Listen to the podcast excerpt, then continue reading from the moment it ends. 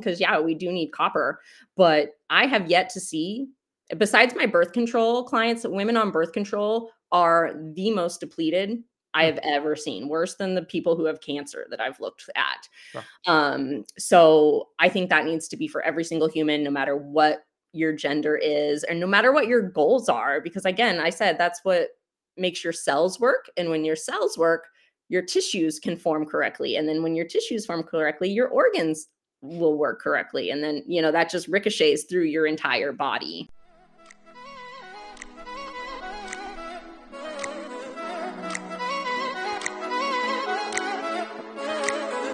Hello and welcome to the Health Detective Podcast by Functional Diagnostic Nutrition. We bring you interviews from people who have conquered the trickiest of health challenges using the functional diagnostic nutrition philosophy and similar healing modalities. You're going to hear from experts who have been through the ringer with their health issues and yet managed to come out on the other side. If you're interested in natural healing and or functional medicine, congrats, you are in the right place. You can always visit us at functionaldiagnosticnutrition.com, but for now, here is today's episode. All right. Hello, my friends, and welcome back to another episode of the Health Detective Podcast by Functional Diagnostic Nutrition. My name is Evan Transue, aka Detective Ev, and I will be your host for today's show, episode number 294 of the Health Detective Podcast. Um, really crazy, six away from 300, which is awesome. And we're going to be talking about how to have a healthy baby today. And I was uh, joking with our guest today beforehand because I'm like, you know, it's kind of a simple title. I chose it, but I thought it was a simple title, but just judging by the fact that there's already 10 of you in 30 seconds into this uh, live with us, I'm guessing you want to know how to have a healthy baby. And so we'll be talking about on um, both aspects, right? What do you do when you are creating the baby let's put it that way what can you do to help with that? And then what do we do once this baby is already here um, and we got to work through that. So there's a lot of different things here very excited for it. Um, i'm going to read our guest's bio and then we will get into it. So leah blondin is a former trial and error queen turned strategic health detective. She focuses on working with busy work from or uh, busy work from home women and moms to be who want to best support their future babies and have optimal pregnancies and fantastic postpartum experiences. She was told her gut problems, anxiety, and depression were all in her head until she became a functional diagnostic nutrition practitioner in 2017 and was finally able to get the bio individual answers she needed to heal and stay well long term. She is passionate about smart, strategic supplementation and knowing exactly what you need and why you need it based off data and the scientific method. Leah is married with two children, ages two and five, both of whom were born at home and have th- uh, thrived health wise because of the knowledge from her FDNP training. Well, hello, my friend. Welcome to the show. Hello. Thank you for having me. It was awesome. We got to hang out together in the wonderful wild town of Boise, Idaho back in May. Uh, we were there for the CellCore conference, and that was like a freaking record for FDNs in one place, other than the FDN conference itself. We uh, did those a few years ago before the pandemic. Um, we were counting a lot of the times, and we got to like 35 or 40 FDNs out of the 600 attendees. I'm not counting vendors, but there was 600 attendees roughly, and like 40 of them were FDNs. It was ridiculous. So um, it was cool to get connected there. Now, how we start the show is always very similar. Obviously, we'll still dive into the topic of the day pretty soon, but I'm curious because your bio mentioned the gut problems and other stuff that you've dealt with. So, what did your health symptoms look like and when did they begin for you?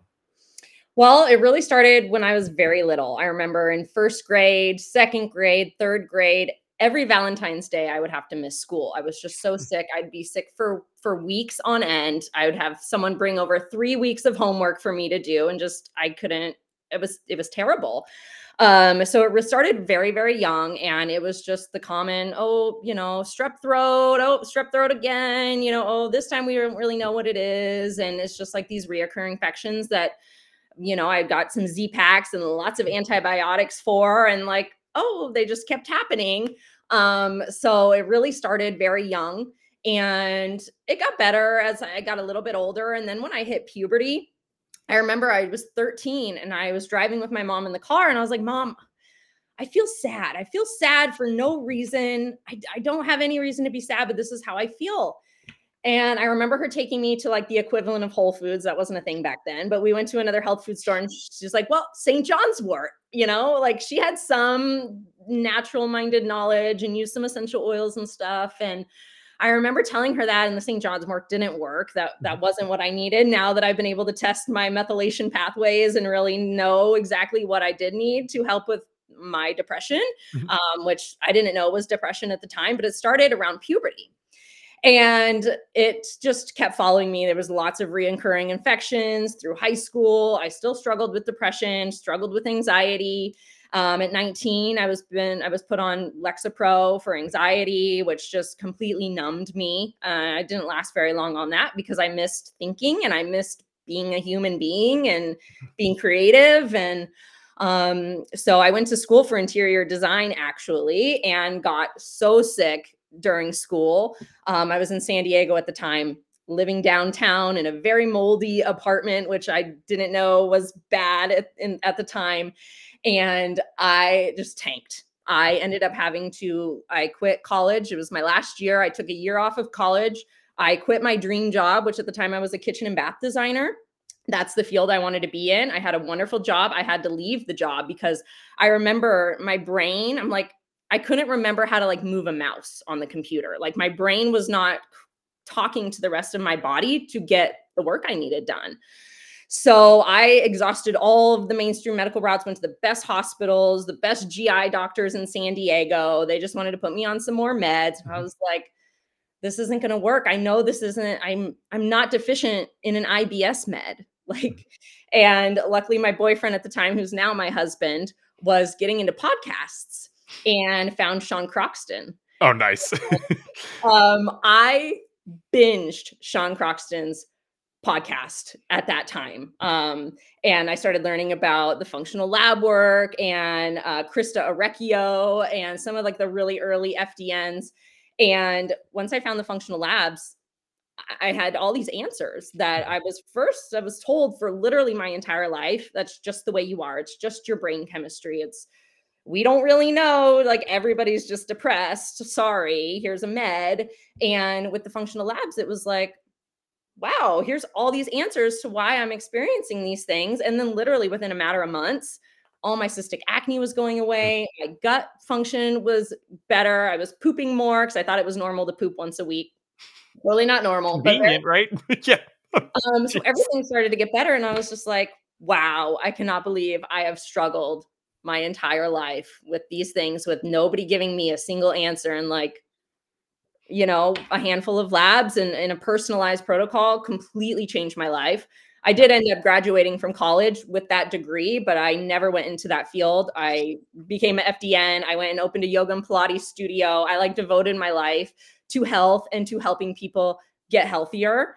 Um, and that's where it's led me today. That's what i'm still doing. And I'm so happy to say that I have no more signs of depression. Awesome. Um, and obviously, life isn't perfect. And sometimes I'm sad for sure, but I am not chronically laying in bed for 20 hours a day, crying my eyes out for no reason. So, completely changed my life. Yeah, wow, this is awesome. I'm so glad to hear this transformation. We got 22 people on live as well. Uh, so, just so you guys know, if you're on live, I, I, should invite you guys to do this more.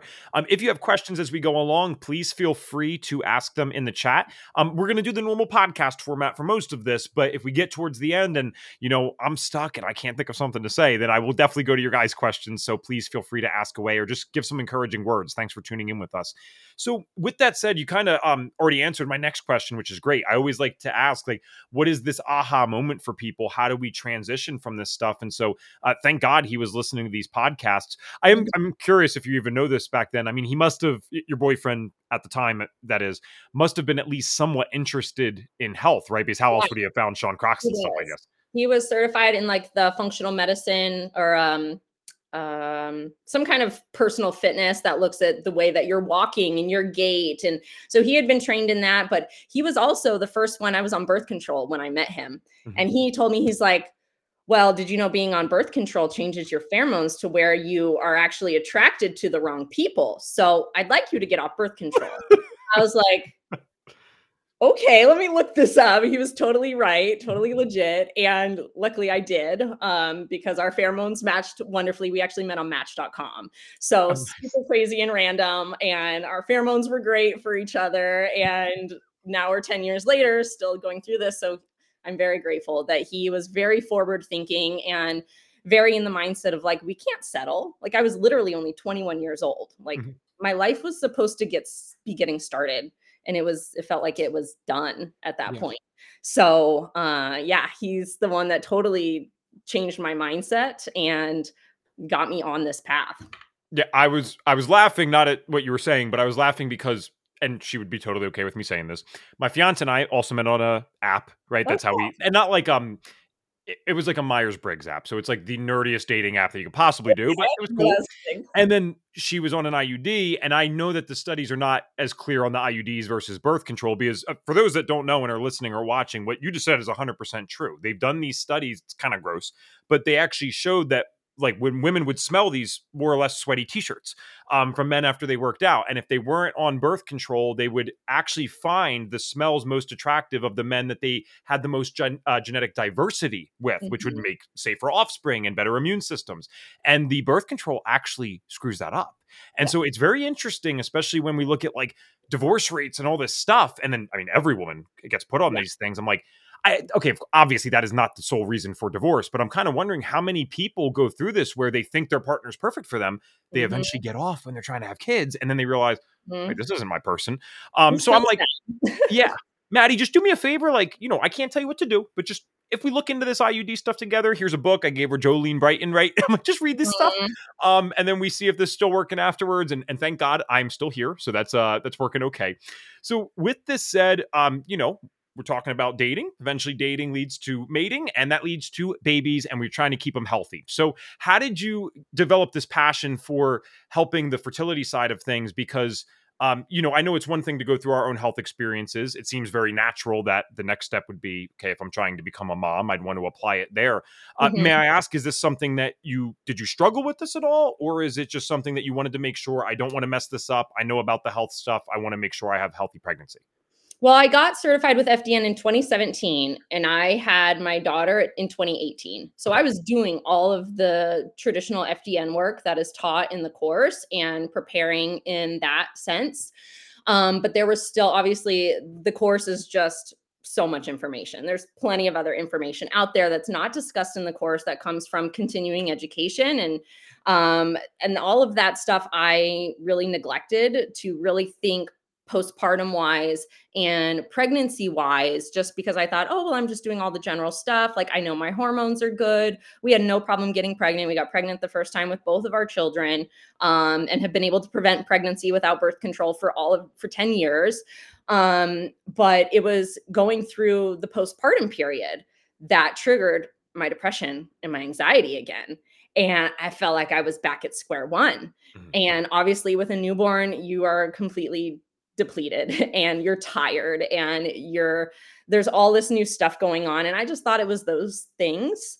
Um and i kind of got a little bit better. I was managing had my yoga studio at the time and i was very busy. And then when i got pregnant with my second one it all got worse. And i mm-hmm. was like what? Why? I you know i had really worked on the depression and anxiety stuff and really had lowered those symptoms but why is it all coming back now and that is what just completely exploded my mind open and the research that I was doing in the specific postpartum realm to how do we prevent this? What is it actually biochemically that's going on that's causing postpartum depression mm-hmm. and anxiety? And obviously, I don't want my children to ever experience those things. So I'm very forward thinking and like, well, I don't want my kids to experience. I need to know the answers so I can help them if this comes up.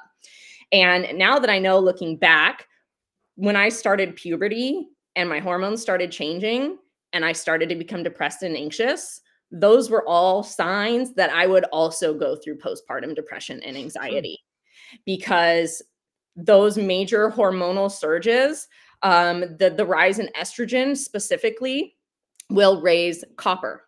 And in pregnancy, your levels of copper naturally double. Um, just because the baby needs copper to create blood vessels and to grow the entire like circulatory system so it's really important. So your body naturally doubles and if you don't have the proper um, elimination pathways that are open to excrete that excess copper postpartum after you birth the baby within 24 hours your copper level should go back down. But if you don't have the ability to do that it's going to keep being recirculated in your body and it eventually shunts up to your brain and causes depression and anxiety. Um, it drops your dopamine and raises your norepinephrine which causes the anxiety so it took a long time for me to find out this information. There's not a lot of people that were talking about it in the realm of postpartum um, and even like PMS wise.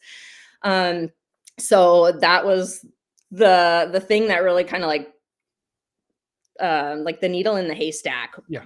Answered all of my questions as to what was going on with myself and my brain um, and even my children because if, if we want to talk about having a healthy baby mm-hmm. it's going to start with having a healthy mom because the mother is going to pass on the gut infections the mother's going to pass on any overloads of nutrients like copper she's going to pass on the deficiencies in vitamins minerals amino acids antioxidants all of those things at appropriate levels not too much not too little it's really like a goldilocks thing um, that that is how we prepare for a healthy baby. Sure. Um, when we it's it's really it's a tough subject obviously but it's also very interesting because when we look at the rates of infertility and all this stuff's going on it's it's become normalized by the lay person and i don't mean lay as uh, in a condescending way i just mean they're not interested in functional medicine uh, mm-hmm. yet right we'll get them there but not quite yet and so they don't think about this it's thrown around all the time like oh yeah we're having an issue we're going to go do this and and and I pause with that. And guess what? It does happen to men too. So it's not just, it, yes, the woman needs to be super healthy for the pregnancy, obviously, but the infertility side is both a male and female issue for sure. Mm-hmm. Uh, but the thing that we don't think about is, wow, we have like, you know, people in their late 20s sometimes or mid 20s that are struggling with infertility. Mm-hmm. What we need to think about is how is that even happening? Like, this is other than breathing, this is about the most natural thing that you can go do as a human being while you're here.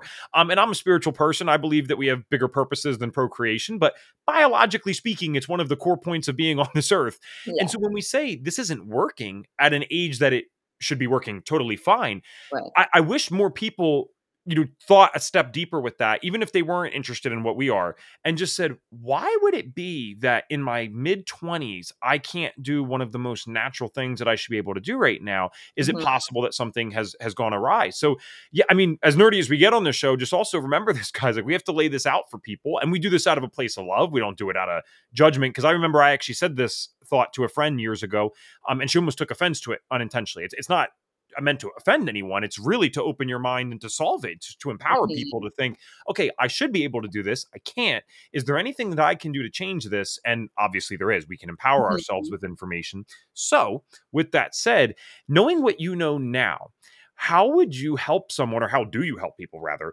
uh, prepare like let's say you know i'm with my partner i know that we want to have kids we're not actively trying per se but i want to you know check on lab tests i want to look at stuff to make sure i have the highest rate of success um, mm-hmm. for our mm-hmm. kid what would you be looking at um, beforehand well, the things, same things I already mentioned mm-hmm. is the gut infections. You know, you don't want to pass parasites down onto your newborn baby or, eh, you know, a bacterial infection because you know, I think a lot of those, at least what I see with adults, is certain bacteria are the what like cause pneumonia, for example. So if you want to prevent pneumonia, but you have high levels of that bacteria in your gut, well, let's do something about that, you know, and and that goes for children as well. Um, so looking at the gut infections, doing a full blood work panel, understanding what your immune system is doing. Um, what I start with with every single client is micronutrients. Um, because micronutrients are what need to be balanced in order to have balanced hormones, in order to have optimal gut function, in order to have good neurotransmitter function. Like for every single thing in the body, like down to a cellular level, your cells are what build your organs and your organ system. So if the cells aren't working well and they don't have enough vitamins, minerals, amino acids, and antioxidants, why would you expect your organ function to be good if your cells aren't even functioning at all? Sure. um, so that's where i start minimum i won't even allow people to detox without appropriate levels of micronutrients because then you're just going to have to do another one because your cells aren't working. How are you expecting to detox well if your cells aren't detoxing themselves um so just just getting that full viewpoint of what are the cells doing okay now what are the organ systems doing and then we can create a custom blueprint on on where to go And I think a lot of the time, most people are like just focusing on deficiencies. That's, you know, oh, we just need more, more supplements and we need more of this food and more of this. But I have found that really it comes down to what do we need to remove? Mm-hmm. Like a lot of time we don't have to add in a whole bunch more stuff because I had way too much copper. And that actually came from the very um, dangerous recommendation of take beef liver while you're pregnant. It's a nature's multivitamin. It's not, it's toxic. And you need to be running certain lab work to know if you need that or not. Not everybody needs that. It's not healthy for everybody. And that completely overloaded my system personally um, and just kept me in that hamster wheel of sadness and anxiety. And that offloads to your offspring. so um, I've actually ran my daughter's blood work when she was three years old. We did a comprehensive panel, and hers mimicked mine exactly down to the wow. vitamin D levels, down to what my white blood cells were doing. So, and that was three years after she was born, still. So I'm just like, well, if I was deficient in all of these things, or if I was overloaded in all of these things, she is too. And actually, I've been starting to run my protocols on her and see some amazing changes in in what she's experiencing mm-hmm. and in her symptoms um, because they really mimicked my own and i blamed myself you know it was it was really it's really hard to watch your child be just like you it's literally like a mirror and i just want to prevent that for other women so just you have to have the data in order to make smart decisions i always say you can't manage what you don't measure if you have no idea what your copper levels are how do you know you need beef liver which is nine times higher in a daily amount of copper needed. Like, do we all need that? I don't know. Everyone's a little bit different. Well said. This is why I love this show because we just had someone on recently, you know, talking about the benefits of it, and it's there's always a fine line. Um, you know, it certainly is better than a lot of things, but it's a really it's a fair point.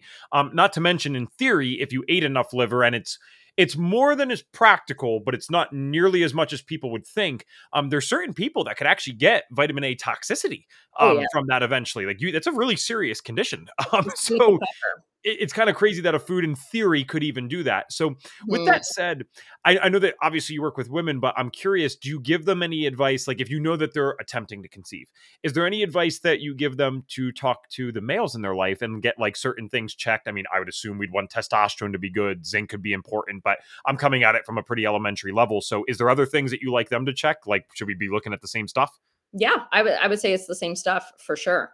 Um, yeah, the micronutrients are number one at minimum. I think every human on the planet, and this is not a HTMA. This is not a HTMA. This is um, full micronutrients. So HTMA is just looking at the minerals, mm-hmm. um, and it's really not even that accurate for for this topic of postpartum and repletion and too much of a good thing because yeah we do need copper but i have yet to see besides my birth control clients, women on birth control are the most depleted I have ever seen, worse than the people who have cancer that I've looked at.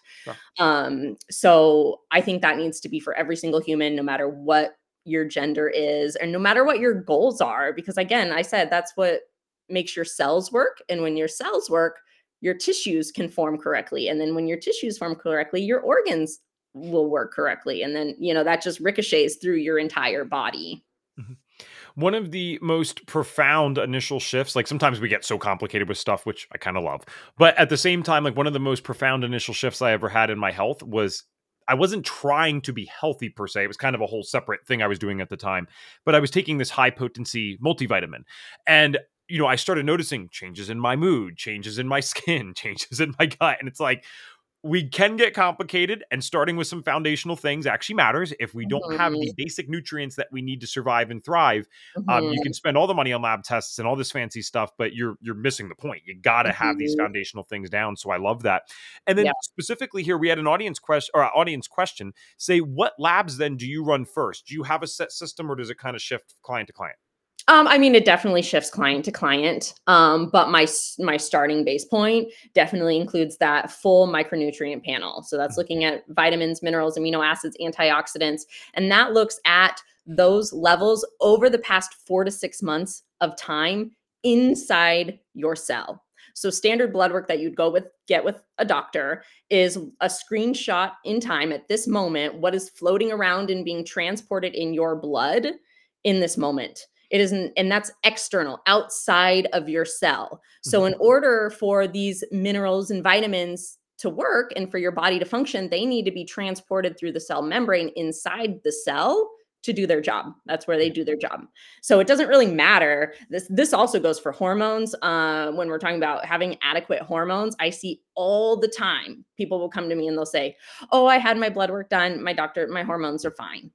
And then we run a different type of hormone panel using urine and looking at the metabolites. And it does not reflect what just showed up on their blood work. So, what is in your blood right now does not reflect how your body is utilizing that. Hmm. Um, so I think that is really important. We need to look inside the cell. We need to look outside the cell. We need to look at the organs that are important to those micronutrients um, to really get a full picture and not just you know most of it is just putting blinders on saying oh yeah your blood work your blood work's good and it's like well is our body utilizing those mm-hmm. or is it just you know, like me with the copper, it wasn't utilizing the copper. It was bio unavailable to my body. Um, and so it was just going to my brain and going to my liver instead of doing its job. Um, what, um, can I, what lab is, I'm sorry if I missed it. What lab are you using for the? I, I prefer the SpectraCell micronutrient. Um, and that also looks at, um, it gives you a chart of your methylation hmm. um, and how you are methylating. So I think talking pregnancy and baby wise, there's so much talk about the MTHFR gene mutation, the SNP, mm-hmm. and but nobody's actually looking at how is that functionally working in your body, and that's what we can actually see because. Um, I just had, um, she was like 20 weeks pregnant, ran the micronutrient. She was like, oh, well, I know I have, I have the MTHFR SNP, mm-hmm. but she had adequate folate the the cycle of that methylation process was solid. Hmm. like she and it literally gives you this beautiful graph and um, she was solid. But there were some other areas that are a little less um, traditional i guess you would say when it comes to prenatal. Like a lot of the recommendations are oh yeah, inositol is really great and ex- making sure you have progesterone, but like there's lots of different things mm-hmm. that we need to make sure you have at adequate levels, not too much, not too little to have a healthy baby. And so if we had just gone off of what is talked about as popular in the preconception phase, we would have missed all the important stuff that was actually important to her. Mm. And she really didn't need to load up on tons of folate because her body was assimilating it from the nutrients in her diet adequately. Yeah. Um, so the SpectraCell micronutrient is my number one. Every single human should definitely run that. Um, and then I also like the GI map, the Dutch. Um, food sensitivities are one of the biggest game changers for people in their initial healing phase. Um, and so those are kind of like the main ones that I work with. Very cool. Yeah. So someone had asked, did she say SpectraCell? She certainly did. Uh, another comment, the beef liver thing blew my mind. Thank you for that information. Yeah. And it just goes to show there's nothing, and, and this is why we bring on a variety of guests on this show.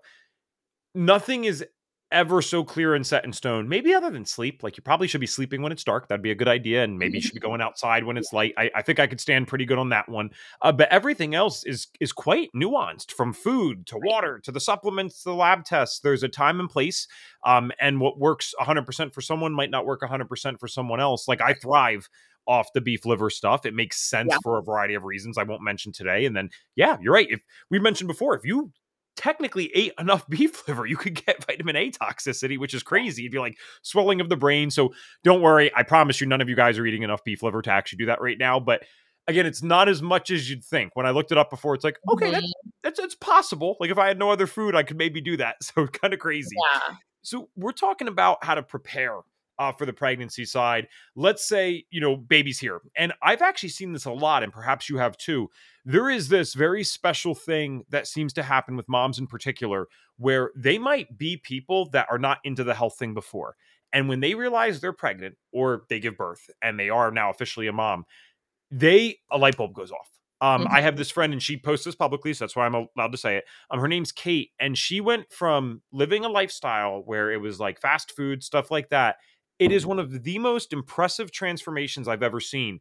When that kid was born, it was no game over. I'm figuring this out. And she went from McDonald's one week to farmers market paleo based diet basically the next week, which is mm-hmm. good for her. Not maybe not for everyone, but good for her.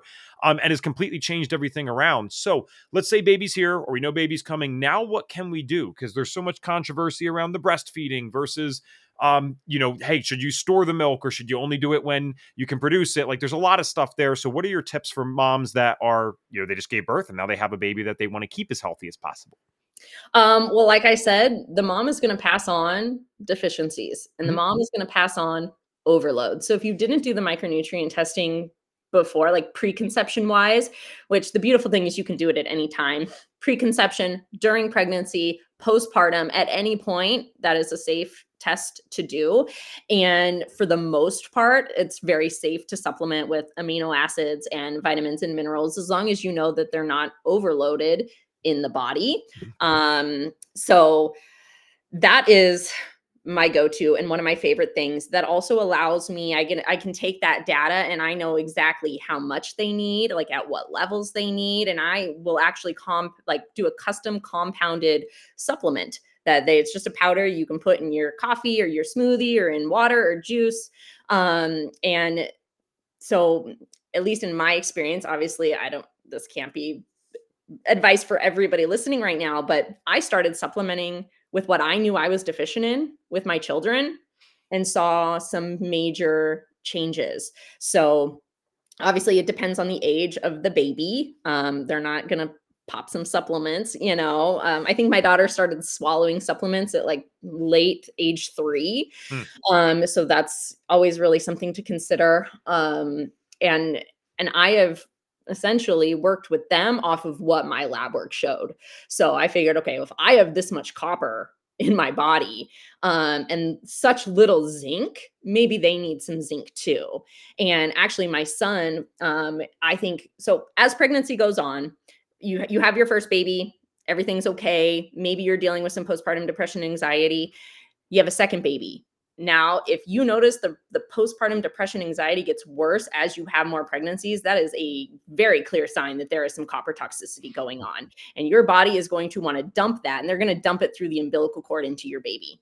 So, when I said that copper is used to make blood vessels in the body, my son was actually born with one of those hemangiomas, and it was right on his back right where his liver is. And I was, once I found out this information, I was like, I caused this. I know I caused this this is from way too much copper. It getting into his liver. It's literally trying to get out of his liver, like through his back. Mm-hmm. And once I started to supplement with the things that I knew I was deficient in, like B vitamins, zinc, it started to go away. And there's still a, still a, there a little bit. Um, but he also severely struggled with eczema, like bloody, itchy, terrible eczema. Mm-hmm. And it wasn't until I started to remove my food sensitivities from his diet. At this point, he was like a year and a half. Mm-hmm. So it was like whey and peanuts were like the main ones. And I got rid of whey eh, from his diet because we were doing like smoothies and stuff, and everything started to clear up. So he was getting more B vitamins because I was deficient in B vitamins, specifically biotin was just tanked for me and zinc. And his eczema totally went away from treating him off of what I had found out about myself and my lab tests. So a lot of times I recommend to moms like you don't even need to run this stuff on your child. I, you know, a lot of times it's just like what's going on with you is probably also going on with your child just mm-hmm. because that's how the body works. Um so that's always a good place to start is checking your micronutrients, making sure your baby there's you can get liquid B vitamins and stuff for for younger age children who can't swallow capsules. So um, I have found that that works very very well. Sure, got some more audience questions here and just comments too. Uh, so if I'm pregnant, I can do the micronutrient test, correct? Yes, highly awesome. recommended to do that. And then and then customize your own prenatal. Instead of taking a generic off the shelf prenatal which most don't even have enough of what we actually need mm-hmm. or it's stuff that we don't need. Like a lot of prenatals do have copper, but did I need more copper? No, I did not need more copper. So would I consume that? No, let's not do that. Um, and plenty of people have very adequate levels of vitamin D and adequate levels of B vitamins. And so it's completely customized to what people need. And for any of these things, having too much is still too much. Too much of a good thing is still too much of a good thing. So um, a lot of times I'll see people with very high B3 hmm. and very high B1 but then you know they're like googling and research and they're like but my symptoms say it's probably a b1 deficiency and it's like well do we want to chase symptoms no because that's what you've been doing your entire life and now you're here still googling everything without any actual data on your body and your cellular health so it's hard to help anybody when you don't have any measurements or any data to go off of Bam, love it. Um, my daughter started swallowing supplements at four. We did something similar as well. So, just a comment. Um, for those out there that might be having issues with this, of course, there's a, a, genuine age factor. Um, sometimes, you know, I mean, a kid's small. The gag reflex might actually be the supplements are the same size, no matter how big or small you are. Is kind of my mm-hmm. point.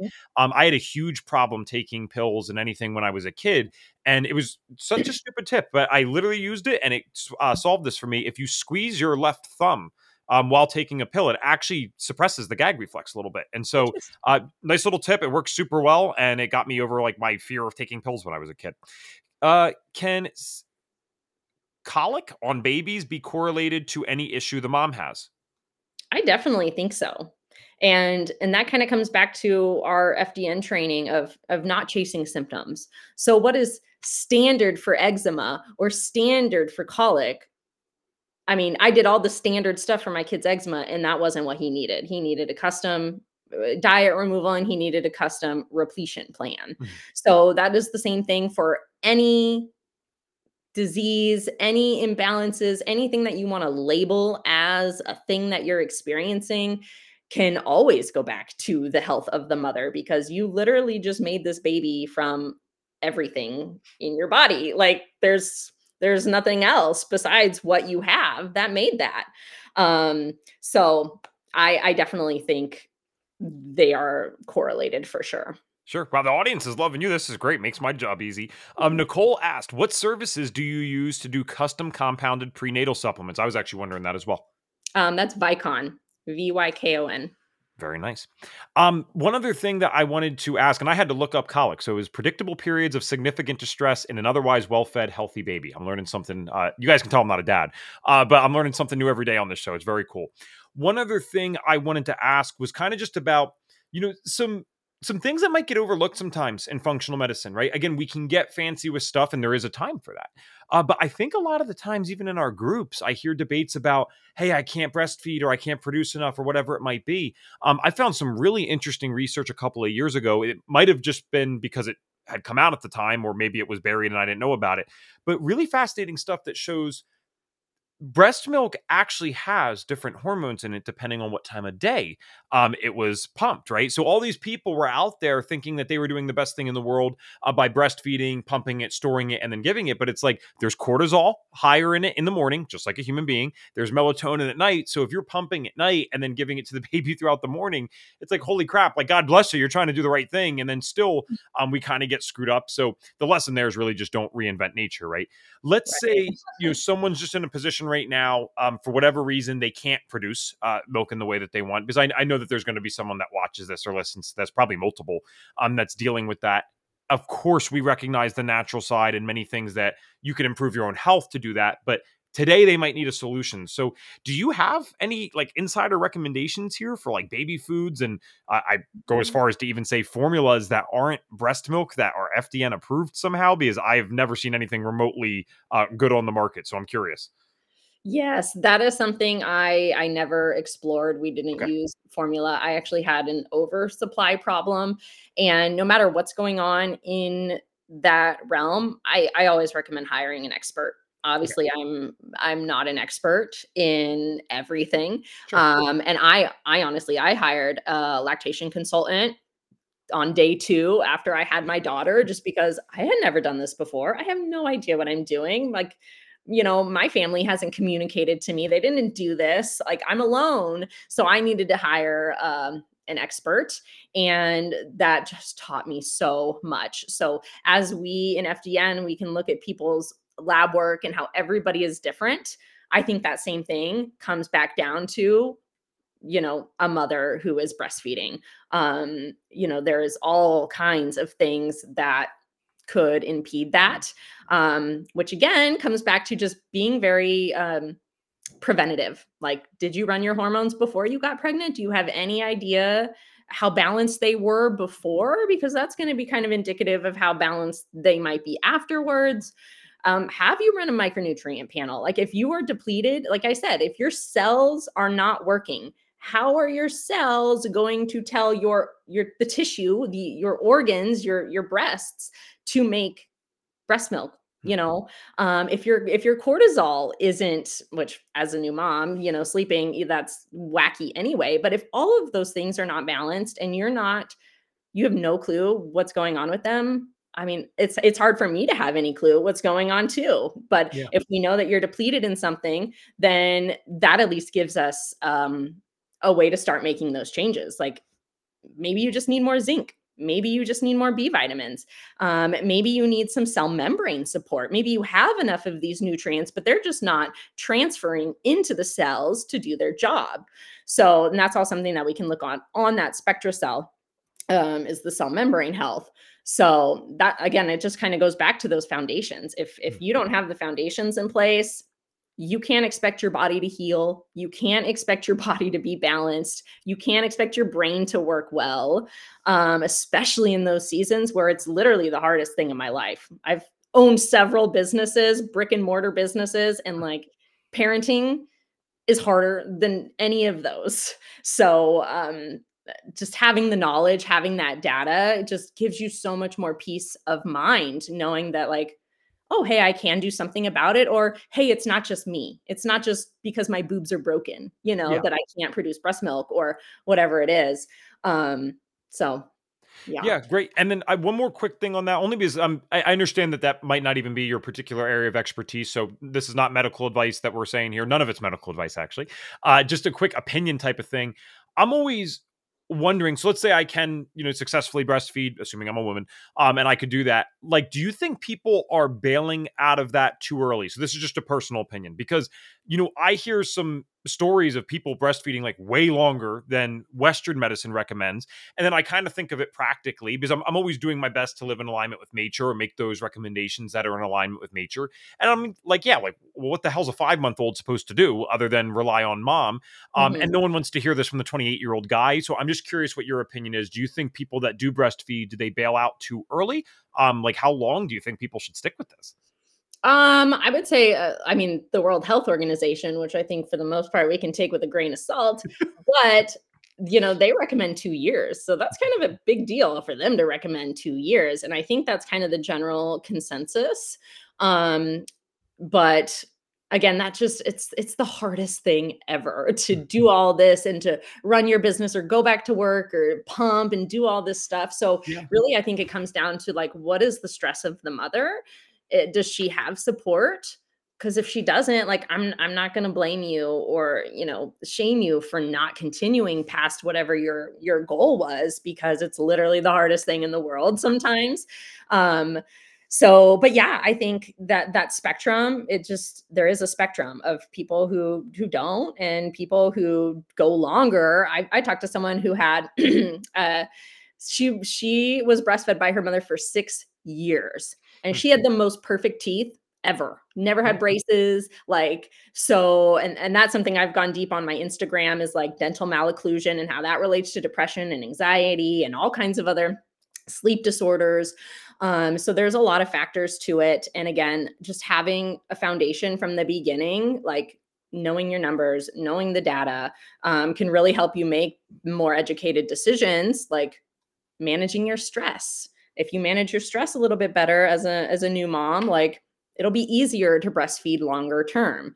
Um, but that again comes from how much support do you have um, you know do you have extra money to do these types of tests which is always a big um, problem for a lot of people. But it just comes back down to like investing in yourself and investing in that preventative care. Um, but yeah i would say the longer the better um, from what i've seen. But even if it's a short amount of time, I mean, just even if you do it for a week and the baby's getting the colostrum and then they're sealing that gut lining just from the colostrum, and then you go to formula, like, okay, that's mm-hmm. fine. Like, you did the best you could.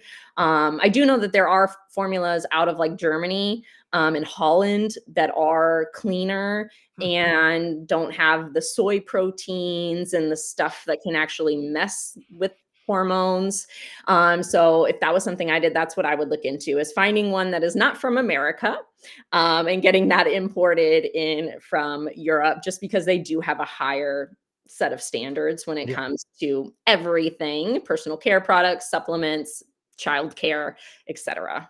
Great tips, thank you, and just great insight. It's not, you know, if you can't do the two years, which many people can't, it's not that we're trying to be hard on ourselves. It's just let's figure out a standard, a standard to work for, right? Because if you don't know, of course you're going to want to do it probably for as little as possible. It's mm-hmm. it's sometimes amazing to me. I, I oftentimes thinking like wow it's like how can we get so sick as a society and then the flip end of that i'm like it is amazing that even with western medicine we can survive doing the crap that we're doing i'm like you're right like we're putting like soy protein in the damn formula. The baby like gets pulled out under artificial lights like mm-hmm. we inject it mm-hmm. with a bunch of stuff and that's not an anti you know what thing. I'm on youtube so i got to be careful what i say. Um but it's just obviously that's a traumatic experience. They're getting exposed to many diseases right at once. Like that's a real thing that happens. Um if you're a male you know a good percentage of us are getting a, a, little snip there. That's quite traumatic. I will promise you that. I don't remember it, but I'm guessing I was pretty scared. So there's a lot of stuff that's going on for a baby, and yet somehow we're still surviving. It's it's actually yeah. more amazing that we can get through all this. So if we can even yeah. just do 50% of it, 25% of it, you're already so much better off than most people, guys. Um, mm-hmm. Rapid fire question for you, real quick from the audience, and then we'll uh, finish up here with some client testimonial stuff. Uh, Karen said this might be off topic. I, I don't think this was, uh, but any recommendations for helping babies sleep better?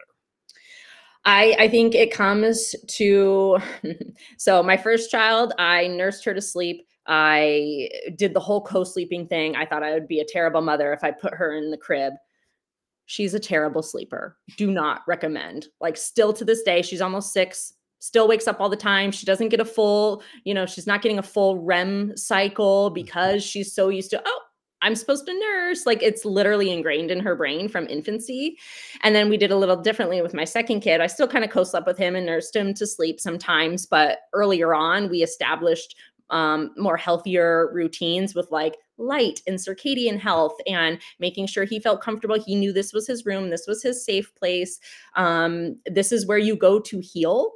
And I have seen the biggest difference in my children from a not a good sleeper to a really good sleeper in their health. Because if we are not getting good sleep, this goes for babies and for moms and for all people. If we're not getting enough sleep, our bodies aren't detoxing, our brains are not growing, and we're going to get sick because it's literally like that's what they do when you're a prisoner of war. You know, they make you not sleep because it messes with you. It's literally like psychological warfare. Mm-hmm. And the same goes for babies. So it's really, really tough because so many moms, especially as a first time mom, you're like, oh, I can't even imagine putting them in their crib and them doing that. But it is the biggest game changer. So finding a middle ground that works for your family that's not fully cry it out, leave them alone forever to figure it out themselves, and not the other end of the spectrum, which is just like coddle them and nurse them constantly because then they're they're not going to be comfortable ever sleeping alone or you know then they're scared to nap and like who wants their baby to be scared to nap like yeah. um so um establishing that really early on um, I did a couple different courses to learn how do does a baby sleep, mm-hmm. um, the taking care of babies course, and then for an older child, anyone above three, which I did with my older child, there's one called um, it's like sleep without a fight. I want to say something along those lines, um, and now she is a little bit better of a sleeper. Um, some other random things is making sure the bed is pointed in an east to west direction. Hmm. I have ex- experimented with this of um, my daughter's bed being north to south, which is the opposite of how the sun is rising, right? You're not, that's not a normal, it's just not, I don't know. That's something that a lot of, uh, I learned from a friend who's an islander and has a lot of ancestral wisdom that's hmm. passed down. And she's like, well, why is her bed north to south? And I'm like, I don't know. I never thought about it. So she started sleeping way better once we changed her bed from east to west and she was rising with the sun. Um, and and going to bed where the sun is setting. Love so that. that's kind of a really random one that's really easy to implement.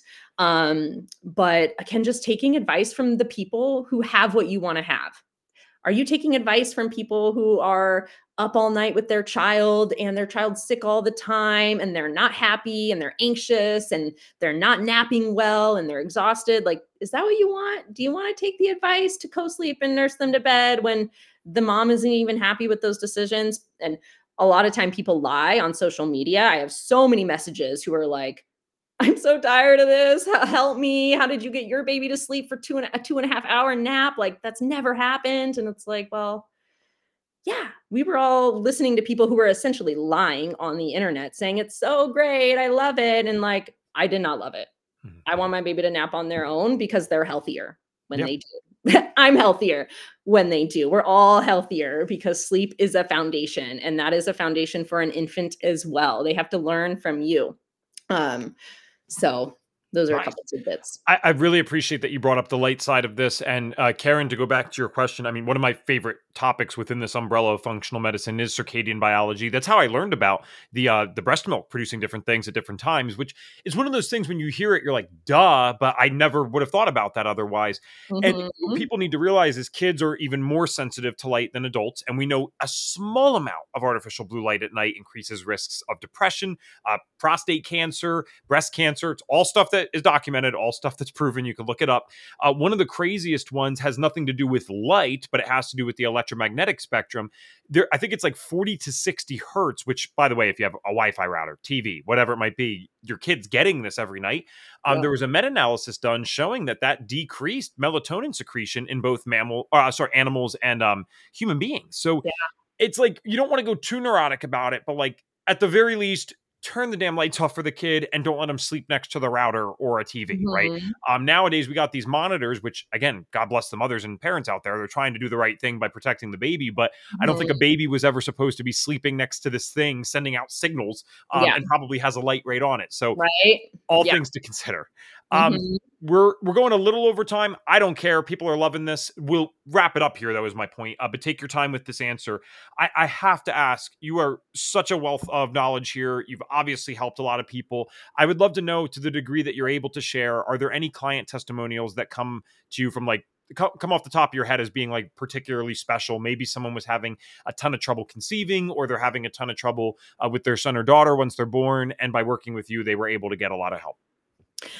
Um, well, hmm, let's see, which one's my favorite? Um, one of the, since we're talking about babies, I'll kind of keep on that topic. Um, and there's one lady, she had um, no problem getting pregnant with her first, started to like tried for so long to get pregnant with her second, and was doing, she had done four HTMAs with another practitioner. They said it was fine. And I'm like, okay, we got to go a little bit deeper. And we did the micronutrients, we did the Dutch, we did the GI map, and her estrogen was um, she was aromatizing w- way too much and she was um, having most of it go down that 4oh pathway which can damage your dna and eventually cause cancer and Mhm. that eventually led us she's been doing some liver and gallbladder flushing and getting rid of the gallstones and getting rid of the infections and um, that one has that one is just so eye-opening because we can do all the standard stuff that everybody's recommending on instagram and stuff but she didn't need the inositol. She didn't need more progesterone. She didn't need the standard stuff that's recommended. She needed a completely custom um, blend. And we're still working with her because I, I don't want any, I try to tell people do not get pregnant while you're detoxing. Like, Mm. let's finish this and then you can go into getting pregnant. Um, and I think that was one of the most eye opening cases, especially for her, because she was depleted in glutathione. So if you don't have enough glutathione, you're not going to process your estrogen out of that 4OH pathway. You're not going to methylate correctly. Your liver's not going to work. Of course, you have hundreds and thousands of gallstones because, yeah, you're missing one of these main micronutrients. So that's why that's why it always comes back down to the micronutrients and why that's my absolute favorite one, um, is because that one answers all the questions that you have. Why aren't you getting pregnant? Well, look, you're she had 14 different deficiencies. Do you think your body wants to get pregnant? Can it get pregnant? With 14 major deficiencies? Hmm. No, absolutely not. Your organs can't function. Your uterus is not going to want to hold on to a baby, even though you have enough progesterone. your cells aren't working. So your organs can't work if your cells aren't working. So um, that's probably one of my most recent favorite um, postpartum analyses that I've done. Amazing. So if people want to find you and maybe they want to be one of those stories, where can they find you? Um, on my website is lifelabwellnessco.com.